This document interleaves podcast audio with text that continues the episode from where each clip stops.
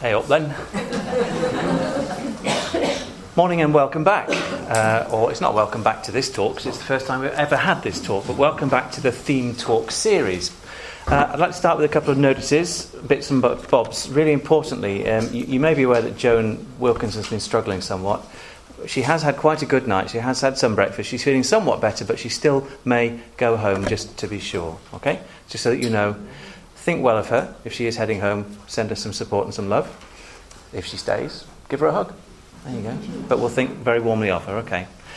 Uh, another health kind of concern is if you find that the sun is dazzling at some point, do let us know if we can twitch curtains and adjust to make you more comfortable. Or feel free, if you don't mind, John, um, wander forward and twitch the curtain yourself. I mean, we're grown ups, aren't we? Even the young, young ones are grown ups, really. Just haven't made it yet.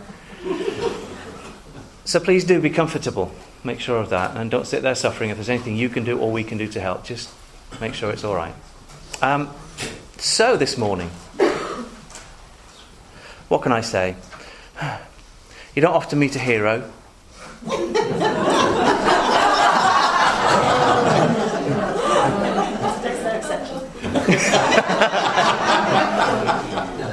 Some time ago, in my congrega- one of my congregations, sorry, with Macclesfield, we did a study course, a book group, studying a book called Enough. Eight.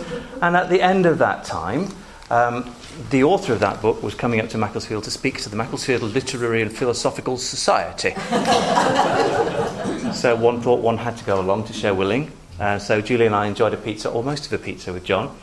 Um, and it was a delight, a delight, to meet him that night. Uh, it's been a delight to see him arrive here again today. I'm glad Brighton won for you on the way up. That was cool. Um, so, John, having written a book called Enough, has decided he's had enough of that. and he's going to talk about something quite different. Um, I'm sure you've all read the, the character profiles that were sent out in the information pack. Yeah, so you know a lot about John. However, just to mention, although he is this high flying media figure, national journalist and columnist and broadcaster, um, he's notorious amongst his colleagues for not using a mobile phone. How very convenient of him. and he says that he persists with some, I hope this is okay to say, some other lifestyle practices which may, which may also be described as inconvenient in the modern world he's given the impression he's going to say more about those. So I just my mind is boggling. Um, so if Monday's child was fair of face, and thank you again, Rob, then Tuesday's child, of course, is. And with that.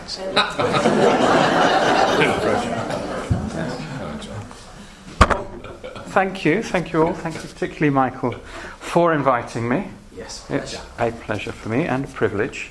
And thanks for Rob for yesterday for setting the quality bar so high. Shall endeavour to keep you entertained. But before I do that, I shall light this, our chalice, our flaming chalice, and I light it in remembrance of all those who have given their lives in defence of free thought, free speech, and free faith so that we can have this summer school in the way that we want it, without fear. And I'd like just to start with a minute's silence so that we can reflect on this gift that we have and perhaps hope or pray or meditate on the fact that this gift might one day, we hope, be shared by everyone all across the planet.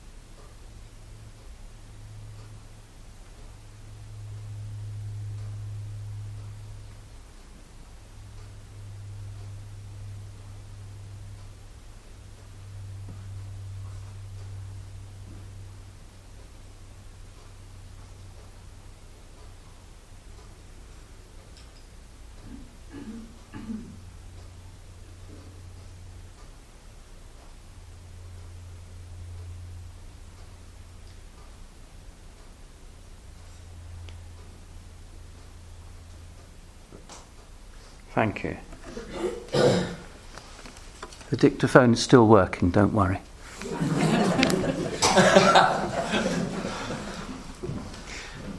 and so to start this address, I'd like to open with a story for children and young adults of all ages.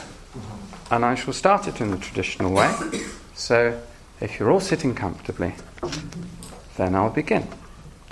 Once upon a time, far away, far across the fields, beyond the mountains, further even than Sheffield or Macclesfield, there lay an idyllic spot where everything seemed very easy, and it was called Smugly Valley. and what a fun place it was! They had lots of entertainments in Smugly Valley, events that helped to keep people's minds off of things and help their days every day to be smooth, very smooth. As smooth, indeed, as a lizard wearing silk pyjamas. and one of their many entertainments was a festival day. And they had lots of festival days, oh yes. And on those festival days, people could dress up and they could dance and have fun. But this particular festival day was called Rebellious Tuesday. And there was a point to it. Rebellious Tuesday commemorated a time long ago, long, long ago, when people stood up and struggled for what they believed was right. But it was so long ago that this happened that pretty much everyone in Smugly Valley had forgotten what the people in the past were rebelling about. But that didn't really matter. Pretty much everyone thought that the point was to keep that old rebel attitude alive by dancing and dressing up and being rebellious. There were, however, a very few people who did remember what Rebellious Tuesday was really about. They were people who still read books and did things like that. But they were all very old now, so they didn't matter. Only there was one exception to that. There was one boy. Or was it a girl? We'll call them Cheryl or something like that. They knew a bit about the original rebellion. And why was that? It was because they still liked to read books. So everyone thought they were a bit odd, and they ignored them. But Joel really did like reading books about facts, books about the past, books about people's ideas and beliefs. He did it in his spare time. People had quite a lot of spare time in Smugly Valley. They didn't have to work much. They filled their time by entertaining themselves or entertaining each other by showing off. But Joel used to admit to people that he enjoyed in his spare time to go off somewhere quiet and just read. Going off somewhere quiet? People thought that was a bit odd too. But it wasn't as odd as what Joel was really up to because Joel had a secret. Quite often, when he was off somewhere quiet, reading, he wasn't reading at all. Oh no. He wasn't really somewhere quiet either. No. He trekked over the towering hills and mountains that surround Smugly Valley. And he went outside, where nearly Everyone else never bothered to go. He would go up over the hills and down into Slumley Valley, the valley next door. Now, the people there didn't have much free time, if any. No. Their lives were hard and they were not very nice. Their water, for example, was not very clean. That's because upriver from them was Smugly Valley. the smugglers used to take all the clean water and use it for themselves, and then throw it back, dirty, in the river. They didn't have hardly any power or heating either in Slumley Valley because the people in Smugly Valley used it all. They got all the power out of the river and they turned it into power and heating and they used it for themselves so that they didn't have to work very much.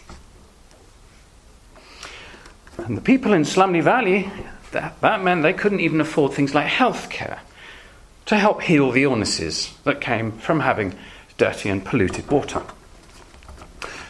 But Joel used to come over the big divide to try and help.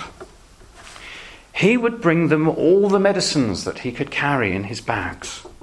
He would bring books, and they were very gratefully received. He helped people to learn how to read in Slumley Valley. And that meant that they could read books that helped them to help themselves. Books about inventing things and curing illnesses. Joel even helped with practical things. He'd climb up on people's roofs and help them to patch them up.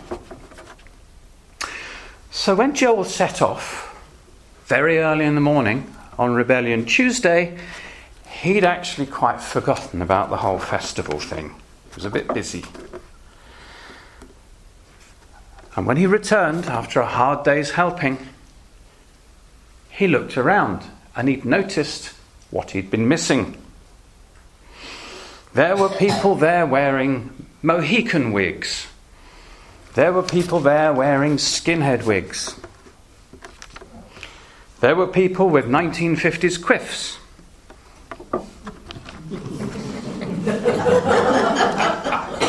and everyone was wearing Doc Marten boots. And they had t shirts, and all their t shirts had a picture of a rebel on the front. They had pictures of Che Guevara. They had pictures of James Dean. They had pictures of Jimi Hendrix. And I'm rubbish on youth culture. what other rebel would they have nowadays?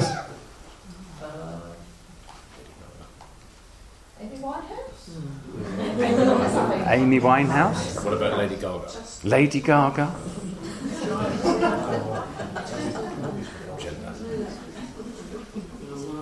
Anyone else? They had some modern, homogenized rebels. about.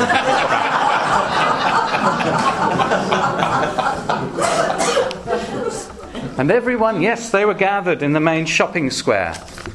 And as Joel looked around, he noticed something strange and remarkable about all these people acting as rebels.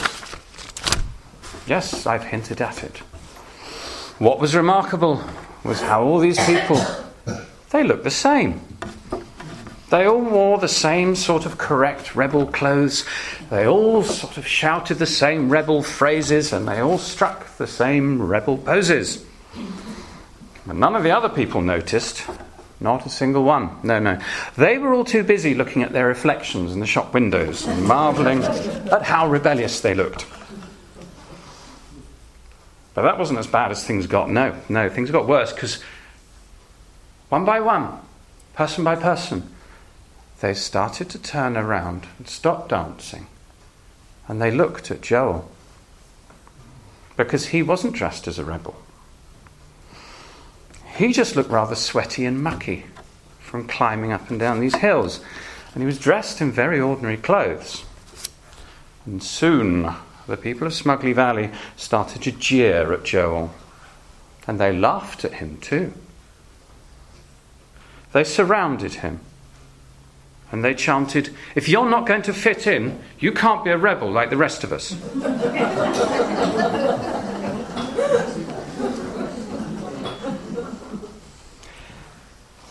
Joel. Now, he didn't know what to do. He felt rather scared. And he wondered aloud But if I'm not a rebel, what am I? The other people stood around and they thought of the worst possible thing that they could call him. And one of them, they came right out with it. You're a nonconformist. yes, that's right. All the people dressed as rebels chorus. You're a nonconformist. Nonconformist, nonconformist, nonconformist. and each time they chanted it, they became even louder and more jeery. Joel suddenly knew what he had to do. He had to pretend to be ashamed. So he slunk off, looking ashamed. But you know what? He had another secret now. He wasn't really ashamed. For he had remembered the true purpose of Rebellion Tuesday. It was the day, hundreds of years before, that the people had risen up and demanded justice for themselves from their cruel, greedy rulers. They had demanded clean water and health care and heating and all the things that could enable themselves to lead good lives and help others. But somewhere along the way, they had forgotten to demand the same things for the people in the next valley. Joel wished for the day that smugly people would remember what being a real, proper campaigner for justice was all about. And that's much more about everything but being opposing rebel. But then Joel knew that that would never be easy for the people of Smugly Valley. And the smugglers certainly didn't like doing things that weren't easy. The fact is that being a true outsider usually isn't glamorous. It usually makes you unpopular. It's never fashionable. And being shunned isn't the worst of it. As Joel started to realize, people who are outsiders often get thrown down deep holes and forgotten about. Joel also wondered about being fashionable. Because, like any human, in his heart of hearts, he would still have liked to have been popular with everyone and fashionable like them and welcomed for himself and his apparently eccentric habits. But on the other hand, he rather liked his new title of nonconformist. So that's my children's story. And it is especially for the children and younger people in this room. Now, my question for you, children and younger people, how many of you heard the word nonconformist before? Put your hand up if you have. Right. So, I pick on you then. nonconformist. and do you know that we're in a nonconformist faith and tradition? Yeah. Well, it's something I hope you'll grow up to be very proud about because we are one of the oldest nonconformist faiths in Britain. Indeed, our newspaper, The Inquirer, is the oldest nonconformist newspaper in the world. The only other one that now claims that it is is The Guardian, but they're wrong. It's us.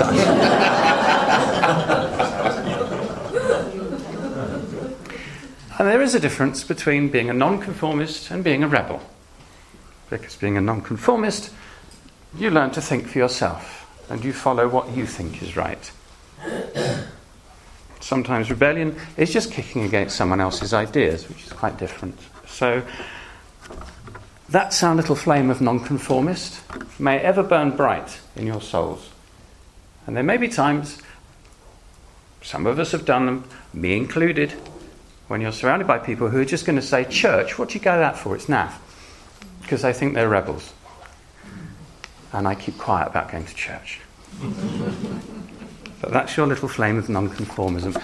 I hope you bear it bright in your souls, and hopefully, when you're doing some spare time playing today, you might have a little think about what it means to be a nonconformist for you and how you might wish to do that for the rest of your life.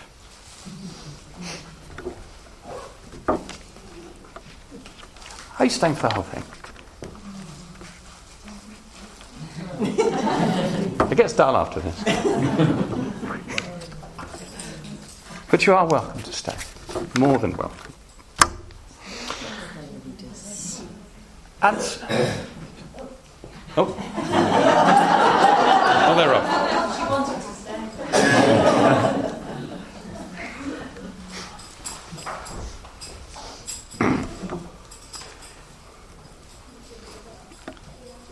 John, do you take feedback? That was beautiful. Well, thank you. If anybody can illustrate it, we'll sell it as a book one day. So, to the main part of my address, which, uh, as Michael set us all this challenge this week, the title starts with On the Edge of, dot, dot, dot. And my take on this address is On the Edge of Comfort.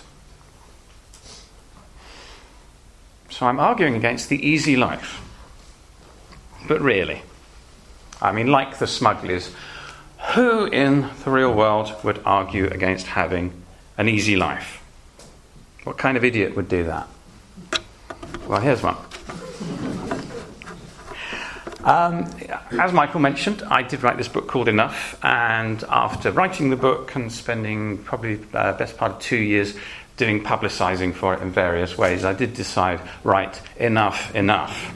And I didn't really want to write a follow up called More Than Enough. So I put it away and went on to other projects. But as things have a habit of bubbling away in the back of your head, I realised there was a sort of a chapter that I never wrote, which is kind of burgeoning away. It's still nascent in my head, but it, it may well turn into another project. So I'm, I'm slightly workshopping it for you here. Um, so if it's ragged at the edges, then uh, sorry about that. Um, but I've increasingly uh, started to take against the idea of convenience.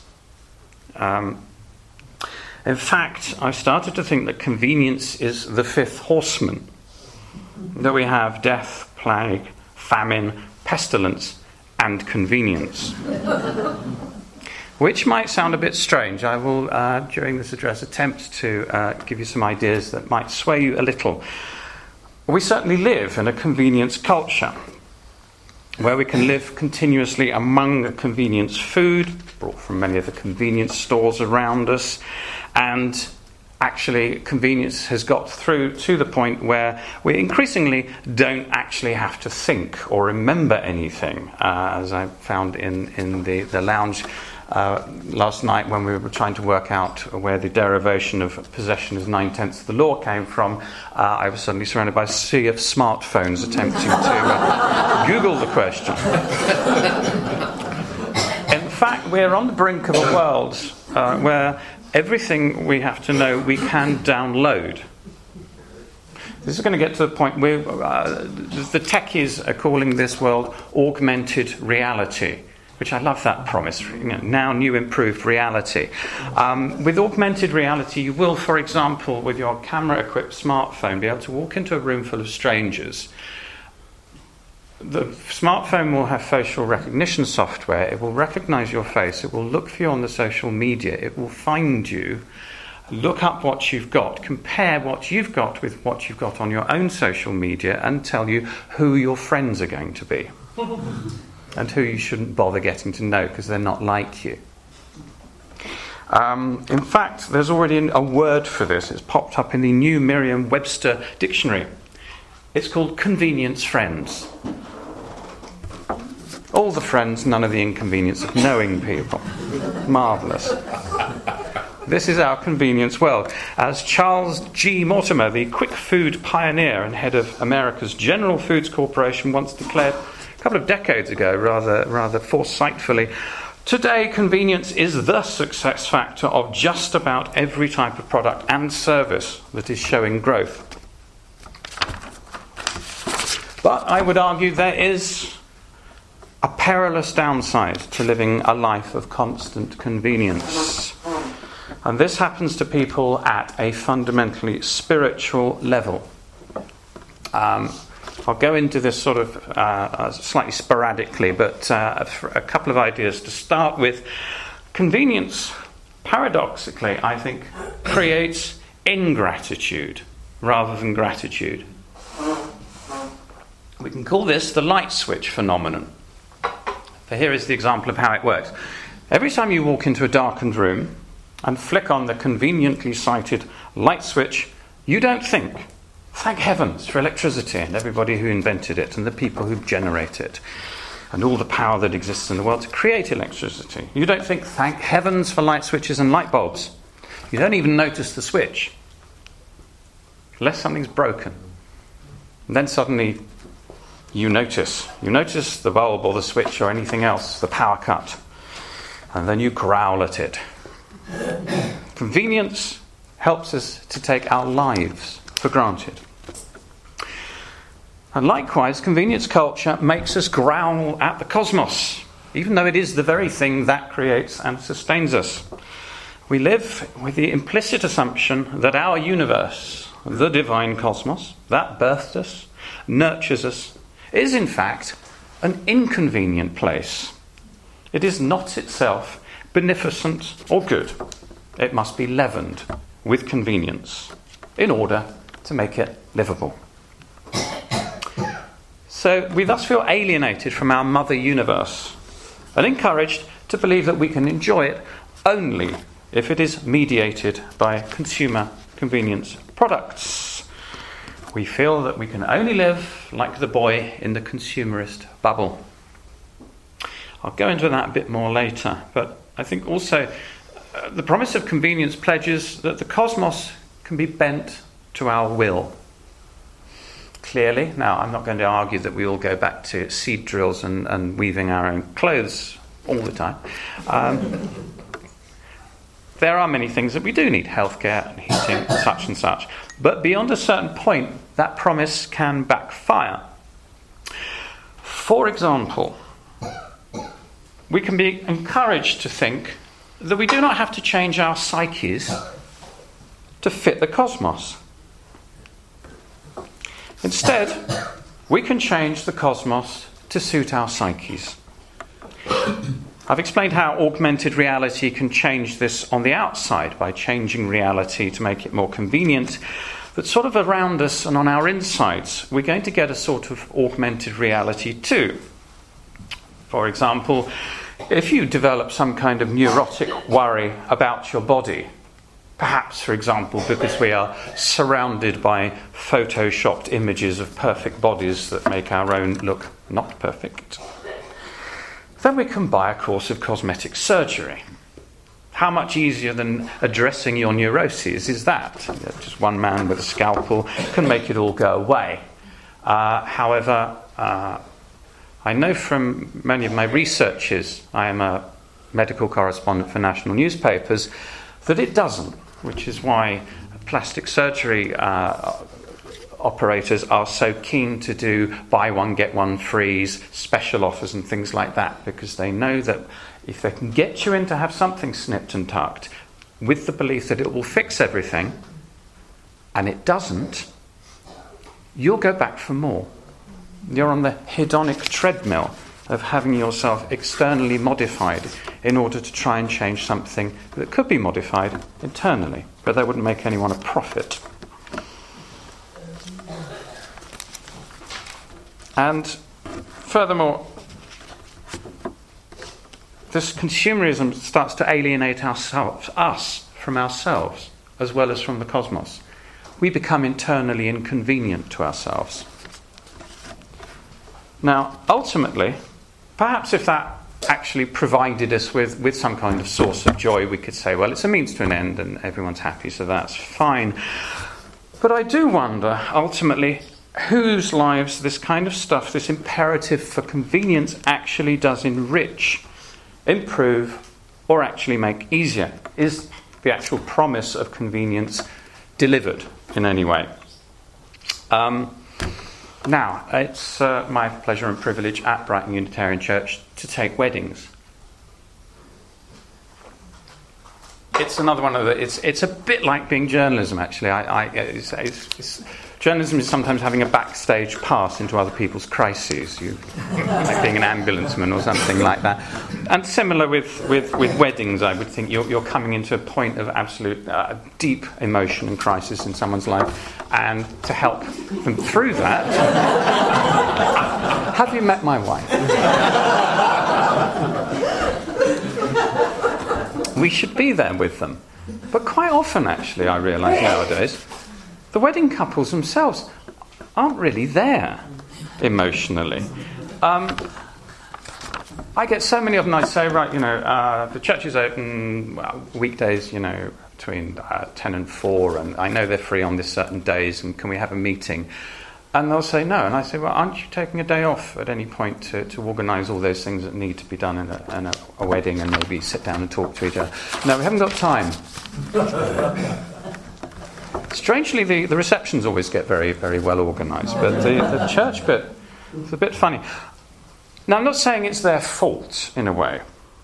And I, I, I think actually they genuinely believe that they don't have time for this kind of thing. They live in a world of, often in a world of high intensity economic activity, getting and spending, in order to buy convenience things. That comes first. And their real profound inner life comes a rather poor second. Now, sometimes hurry is good. I am a bit of a hurry freak myself in many things. But um, I think one should hurry between milestones, hurry between waymarks, and then take that time to ponder. But with weddings, quite often it seems to me that these, these, these, these huge waymarks in their lives are going, going past in a complete blur because it might be inconvenient to think about what they're doing, maybe. I'm not quite sure. Um, but I do suspect that one of their difficulties is due to another great con trick of convenience. Because one of the primary promises of the convenience world is that we will have everything that we want right here, right now. It's the ultimate tantrum stopper. or, in spiritual terms, is the materialist version of the kingdom of the Lord is nigh. But the funny thing is that in order to enjoy the possibility of this instant gratification, we all have to work very hard and very fast to create it.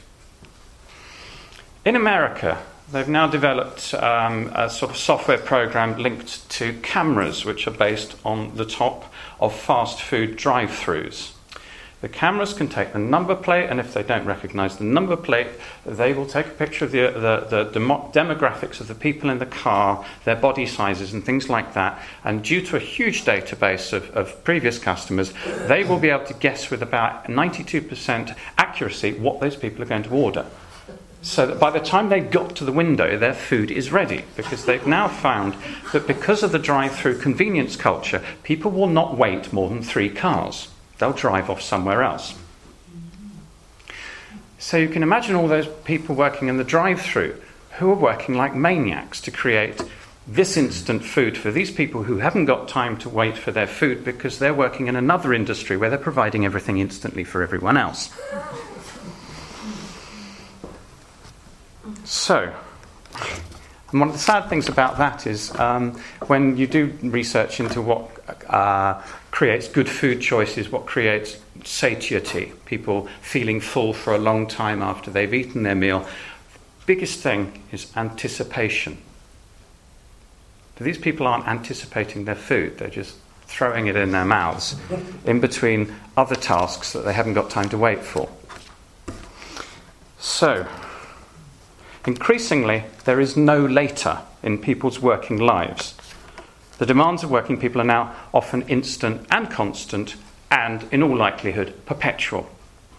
So the irony is that in striving to create the instant now, in consumerist terms, people are losing the real now, the eternal now, that moment, the time, the eternity, the abundance that surrounds us because cosmic time is infinite and it's free. But commodified time is scarce and it's expensive and is getting scarcer and more expensive. We live in a society that is rushing for convenience. And because of that, the eternal, the cosmic eternal that we here revere, is being commercialized, repackaged, and sold back to people as something that they cannot quite afford. Not even to arrange a marriage ceremony. It hardly sounds convenient, and it hardly sounds spiritual either. I think there is also the paradox of electronic connectedness. Um, as Michael has kindly outed me as, as, as a complete weirdo for not having a mobile phone. You know, I'm going to have a hobby horse on this one. But, you know, I think the promise initially when people were sold mobile phones was they would be very, very, very convenient for you and they would liberate you and they would liberate your time. Um, the reason why in the year 2000 um, I accidentally trod on my mobile phone was because uh, you know I, I, work in an industry full of early adopters and constant naggers. So I was one of the first people who, instead of having you know uh, thinking that I was on, on the top end string of the information puppet, realised actually I was on, on the bottom end of the string of the information puppet, and I had the newsroom ringing me up once or twice a day with, "Can you give us 400 words on this? Can you give us 600 words on this?" And guess what? They never used them. Um, if, you, if I make people e- email me, they actually have to make the effort of typing rather than just, oh, I've got half an idea, let's get Naisha to do that, and if we don't need it, we won't use it. Email, they have to think about it and have to decide whether they really want it. So um, it does actually work for me, but, uh, you know, the, the responses I had for I don't have a mobile phone in about 2000, it was a kind of patronising, uh, you know, poke in the ribs. Um, after that, it became, you know, more just laughing in your face for being a Luddite. After that, there was a certain disbelief, and more recently, it became annoyance. How do you think you can get away from that, with that? And you know, and, and people really badgering me to get a, a, mobile phone, various things like that. Now we've gone back to absolute slack-jawed, bug-eyed disbelief. How can you do that? it's like walking around without oxygen or something like that. But it was supposed to liberate us. So I am not a complete Luddite. I do use computers and email and things like that. But the idea that an abundance of information will liberate you, I think, actually uh, isn't working at the moment. And if we were ever to row back on convenience, then we're going to have to start fighting some of these things, but it does make you look very weird. Um, and also, uh, we become too convenient for others. Uh, etiquette's gone out the window, particularly with, with phones. You can be explaining to somebody uh, what happened, you know, when, when you uh, endured a, a terrible uh, relationship breakup, and you're just getting to the entire crux of the thing, that the meaning that you actually gleaned out of this through hard work and much reflection. Their phone goes, sorry. we are interruptible, and somehow we think that in, amongst all this confusing welter of information that we now live, that one phone call might be the one thing that makes sense of everything, so you better take it. So, um, yes, this is why I worry a little about convenience. Um, also, um, let me see, if I'm going to skip this bit. No, I think uh, entertainment as well. You can be entertained anywhere you look now, which is nice, but constant entertainment. I mean, entertainment is uh, another old word for it was diversions. What do they divert us from? Well, very often they divert us from what's going on inside us. The constantly entertained have a more convenient world than their inner life. And also, uh, it's, it's in a way more controllable because it's like having your life as a giant Fisher Price toy, where there are only three buttons green, yellow, and red, and you can press them, and you will get a conveniently uh, appropriate uh, outcome. Which is why I think many more people are now voting in the X Factor than they are in politics. It's easy, it's convenient, nothing bad will come of it. But what that does, I think, is yeah, why vote in politics? Why bother? Why make the effort when it might be unsatisfying, inconvenient, just like real life? I'd rather stay in the convenient information bubble. So we get removed from reality. There is another way, I think, in which it changes the way we act in the world, which is about how we behave ecologically. what happened to environmentalism? I mean, not, not here, but in the wider world, really. I mean, I was, I was listening to, uh, I think it's 1967, uh, a band that's now been rather forgotten called Spirit. Though no one forgets the name of their uh, lead guitarist, who was Randy California. their biggest hit was a song called Fresh Garbage, which I think said, Look outside your window, see all the things you didn't quite consume, the world is filled with your fresh garbage. About please don't waste. And actually, if you go back into that era of time, there was a lot of conscious raising about ecological things. It's been going on ever since. I'm sure many of us in this room have done things to try and, and, and, and keep that message going. But I think, actually, and particularly since the economic crash, it is increasingly being ignored by people who think they don't have time for ec- ecological things, that there are more pressing, immediate worries, and they've got better things to do which are more convenient. For example, to drive around in the convenient, safe insularity of a whacking great big 4x4. Because the world out there is not as convenient as the world in here. So, um, you know, this is it's so nice to see, you know, eating these, these, these pea shoots and doing all of these things here. Because uh, in Brighton we had a bin strike about a month ago. And yes, we've had an economic crash, but you saw everybody's rubbish out in the street, and it is still just things that people buy and throw away. And it's packaging and it's all that stuff. And this is hippie Brighton, and nobody seems, seemed to have noticed, or actually thought that the bin strike might have been a good thing that might have made people reflect on what they were consuming and throwing out. No, it was a bin strike, it was inconvenient. So yes, we it, with food, convenience food, what gets thrown away is all those bits that you know people don't quite like to eat. So we get skinless, boneless chicken breasts and all that, and the rest just goes into landfill. This is hardly, paradoxically, going to be convenient for future generations. As the pioneering American environmentalist David R. Brower once asked, is the minor convenience of allowing the present generation the luxury of doubling its energy consumption every 10 years, worth the major hazard of exposing the next 20,000 generations to our lethal waste. Now, so for some, that is a very inconvenient truth. In fact, I think that was the title of a film, wasn't it? That we are burning up the planet. But you can tell people this, and they can kind of entertain, internalize it on the level of being entertained.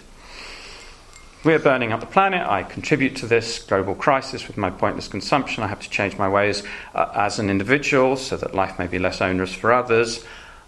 Oh my God, there's a picture of a minor celebrity wearing an embarrassing outfit. I'll read about that instead. You know, your, attention is, is instantly taken away. Um, also, I think people increasingly think that, well, it's the old thing about, yes, I did something about the environment. I watched that film about ecological stuff.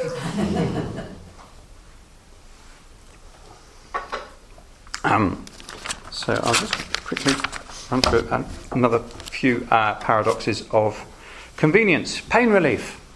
Get a headache, pop a pill. Again, as a medical correspondent, I've seen and written about this and several times, and it doesn't ever quite sort of have any effect in the real world. But one of my hobby horses is painkillers.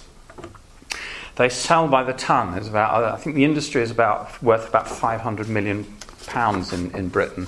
And everywhere you go now, you can buy painkillers.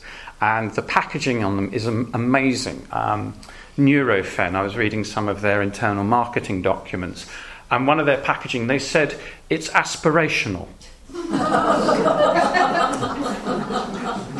this stuff is so good you'll want to have a headache.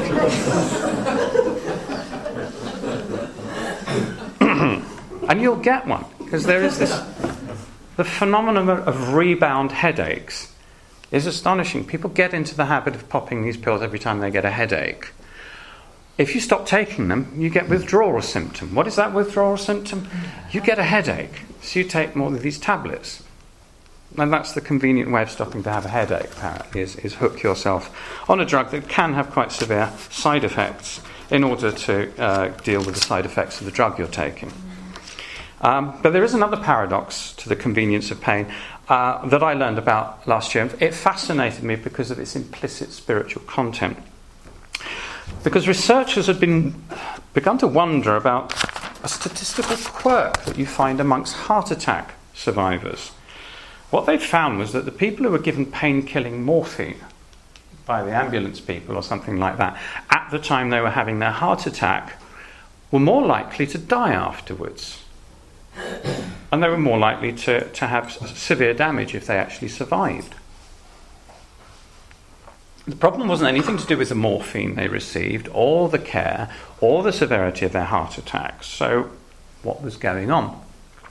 Well, the researchers were scratching their heads for years over this, but now people are starting to learn you know what? Nature doesn't monotask, it doesn't just do one thing.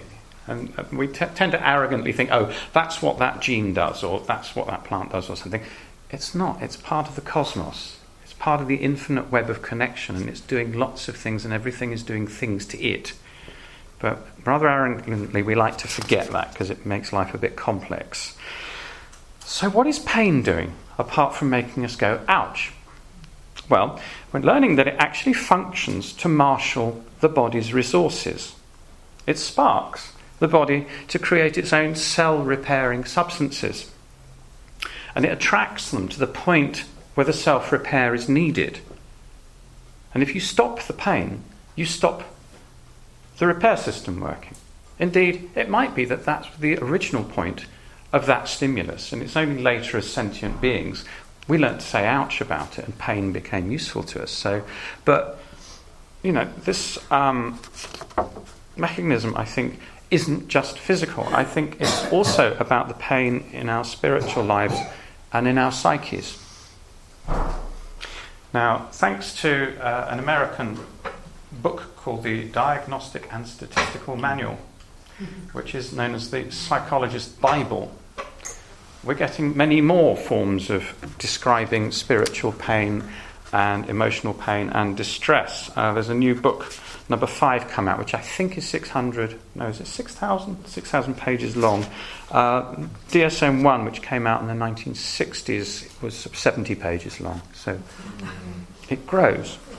Now, some of the new uh, ways of describing ourselves as emotionally or spiritually ill uh, include narcissistic personality disorder, internet addiction, disruptive mood dysregulation disorder, which is a long and polite word for saying tantrum, and a new condition to describe natural grief, such as mourning the loss of a loved one, which is called major depressive disorder. So, why? Well, I think it's actually about the fact that being human is inconvenient. Having troublesome emotions is inconvenient, but not as inconvenient as other people's troublesome emotions. So we medicalize them, we medicate them, and this trend is snowballing. But I would argue that these crisis points can also be seen as vital for the spiritual journey. they might feel like we're on the ragged edge, on the edge of comfort, but it does not mean that they're not essential, absolutely essential. And when we ignore our spiritual selves, we lose that vital dimension of our human potential. We do not simply constrain ourselves to being less than we might be, but we smother one of our most vital resources of self healing. But you can always take antidepressants for that. Um, now, I really, I, part of me was wanting to go on an arc here of saying, well, you know, pain's good, we ought to put up with it. And then I'm thinking, that's a bit excessive, really. But uh, I think it was uh, lunch or dinner. One of the places I quickly learned is the, one of the best places of learning at summer school. I was in a conversation and I learnt how uh, actually some Muslim families have difficulty with the NHS's concept of palliative care of getting rid of all pain on the care pathway, as it's called, because they do believe that pain is about spiritual life and about spiritual suffering. Um, not something I would advocate myself, but I completely and utterly respect that idea, and I can see how that can work. So, you know, I think we need to revisit that rather old uh, rhyming cliche, no pain, no gain, in the ways that are most appropriate to us. Um, so I think just to sum up that rather long block of screed I've just been through, I think spiritually, the fact is that spirituality is not convenient. But inconvenience will take you to the heart of yourself. and to the heart of your troubled self. And it will take you to the place where all your toughest questions lie. And the ultimate inconvenience of, is, of course, that we are all born to die. And that's the one that we try to escape so much, quite often, by being entertained. And I do think our bodies and our minds are built to thrive on the challenge of inconvenience. Perhaps as anybody who's going to go wild water swimming. We'll find out later today. without exertion, without challenge in our minds, I think we bloat and we wither. And at that point, I'd like you to find someone to talk to who you don't normally talk to or haven't shared these experiences. And we'll have about five minutes to just take it in turns. If you can talk about maybe uh, an inconvenience you've suffered, but actually you've enjoyed it in a way because it has been a profound inconvenience, something that's been a waymark in your life that you might not have chosen, but in retrospect you feel thankful for. Can you do the timing on that?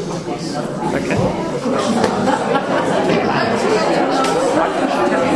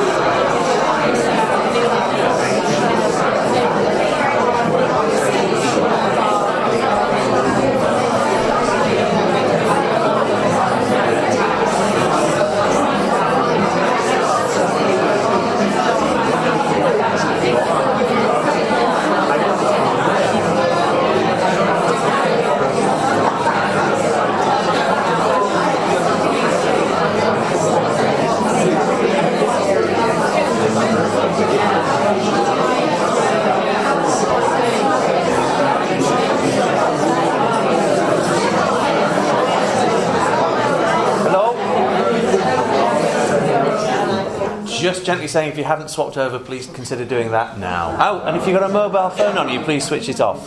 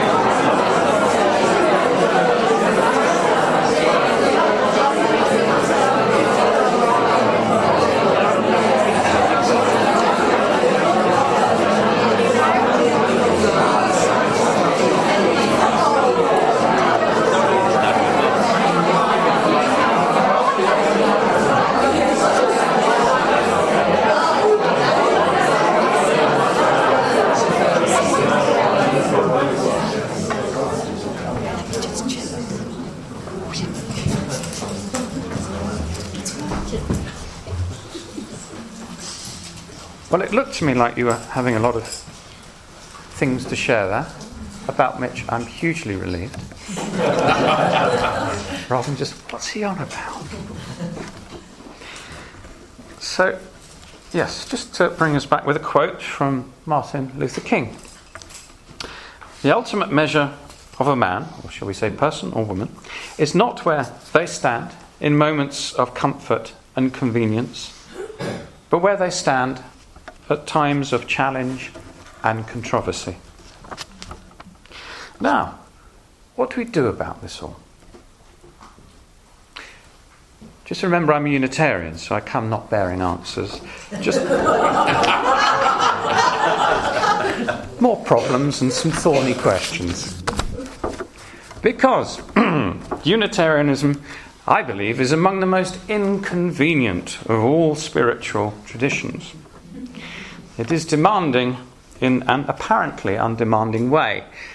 Um, because it's quite easy to, to sort of read one of those what Unitarians believe and say, yeah, that's all okay, you know, uh, no creed, welcoming everyone, apparently not having a God, you know, that kind of stuff. Um, I do, um, when I'm taking weddings uh, as, as sort of shorthand, I do that chalice lighting thing and I say, I light this chalice in remembrance of all those who gave their lives in defense of free thought, free speech, free faith, so that this couple can have the wedding they have today.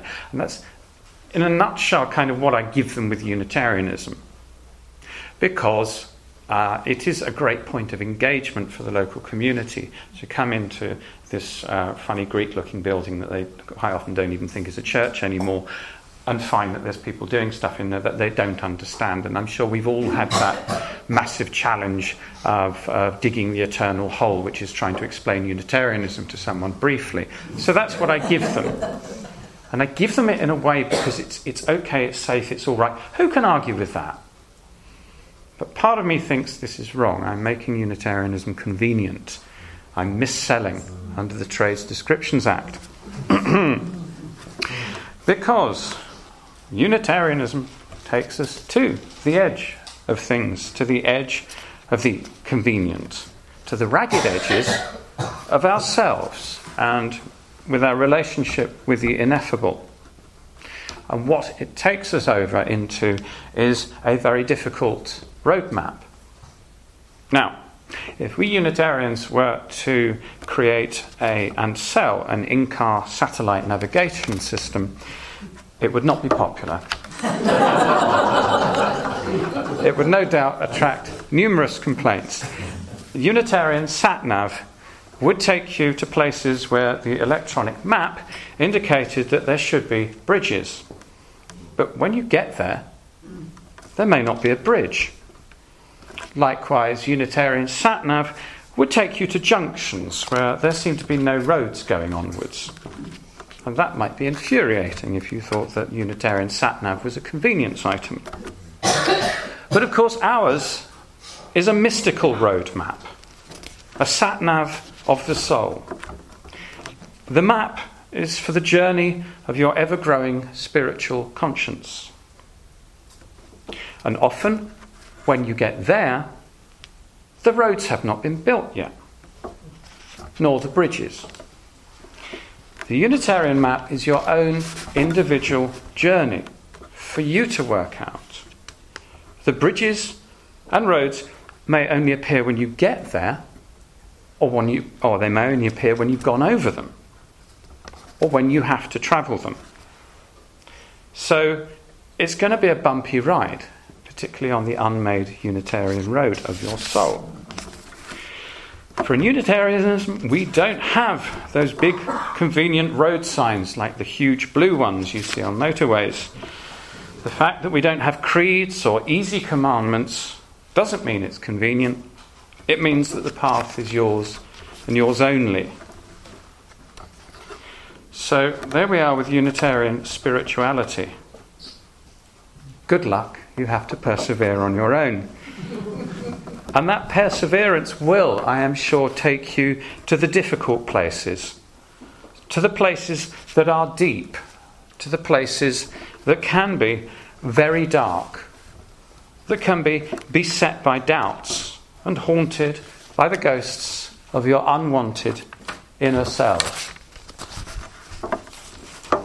But when you've got yourself there, when you've got yourself to those inconvenient places which are shunned by our society, that's where Unitarianism can offer you support and guiding wisdom in the shape of tales from fellow travellers, fellow travellers in this room, in this summer school, in our writings, in the literatures that we revere. Everything that goes back to those first Neolithic farmers who looked at the sky and wondered. The ultimate journey, it's for you. And you're on your own, but with friends. It's inconvenient, but it's not impossible. And that is the nature of our spiritual journey. It is the kind of arduous trek that has, since the dawn of civilization, inspired people to make physical journeys, pilgrimages that embody their inner progress. See the synergy between me and the wife. It's a, a, a seamless, seamless message there. For pilgrimage is indeed the difference between climbing a rocky mountain on your knees or going by cable car and only one, of course, is convenient. Now, here's another tough challenge of non convenience. I shall bring you as we come near to our close. I talked earlier about the light switch phenomenon of convenience. Well, I think the fact that the, true spiritual gratitude, not just for light switches, bulbs, and electricity, is convenience free gratitude for the cosmos. For I believe that is true spiritual gratitude. Being grateful for everything that happens in your lives. Everything. And how inconvenient is that? But we have to try. Because the cosmic force that brings us the rainbow, the spring, the lambs gambling in the fields is the same energy, interconnected, unpickable from the tsunami from the earthquake, from the plague, from the disease. Everything brings us everything. And we can't be like those picky children who don't want the peas touching the potato. Spiritually, it's all one. And if we, are, if we are to nurture our gratitude for what nurtures us, then we have to be grateful for everything. And that is deeply, deeply, deeply inconvenient. So I think um, for uh, when we, uh, if you'd like to come back later in the afternoon and talk about some questions, one of the things I'd like you to ask yourselves maybe is what can you do to make your life more inconvenient? What will help you? And maybe, because I think we are a society in shunning things that are actually real to us, you may find that actually those points of your most inconvenience might be the ones that can take you somewhere. It can unstick you, I think, to think what's the worst thing that could happen to me? Where does my fear lie? Why? What's going on there? And I can only say that I, I was grateful to go on the internet and have a look around, because just to make sure that I'm not the only idiot who's arguing against convenience. And in fact, somebody in America has set up www.inconvenienceyourself.com. Hooray for them. It's made my job easier. Um, and basically, what they're saying is uh, many of our actions seem to say that we think we are more significant th- than the next person, that our lives and schedules are more important than someone else's. We often inconvenience other people to make our lives easier and don't give a thought to the impact of our actions on others. So that, from our, viewpoint on the other side of the Atlantic, is, is one of the worst things we can do. I think we can do many other worse things, but clearly the breakdown of politeness and things like that maybe is somewhere in that idea that inconvenience makes you uh, a bit too egotistical for anybody else's good. Um, how can we, in our daily lives, embrace the inconvenient?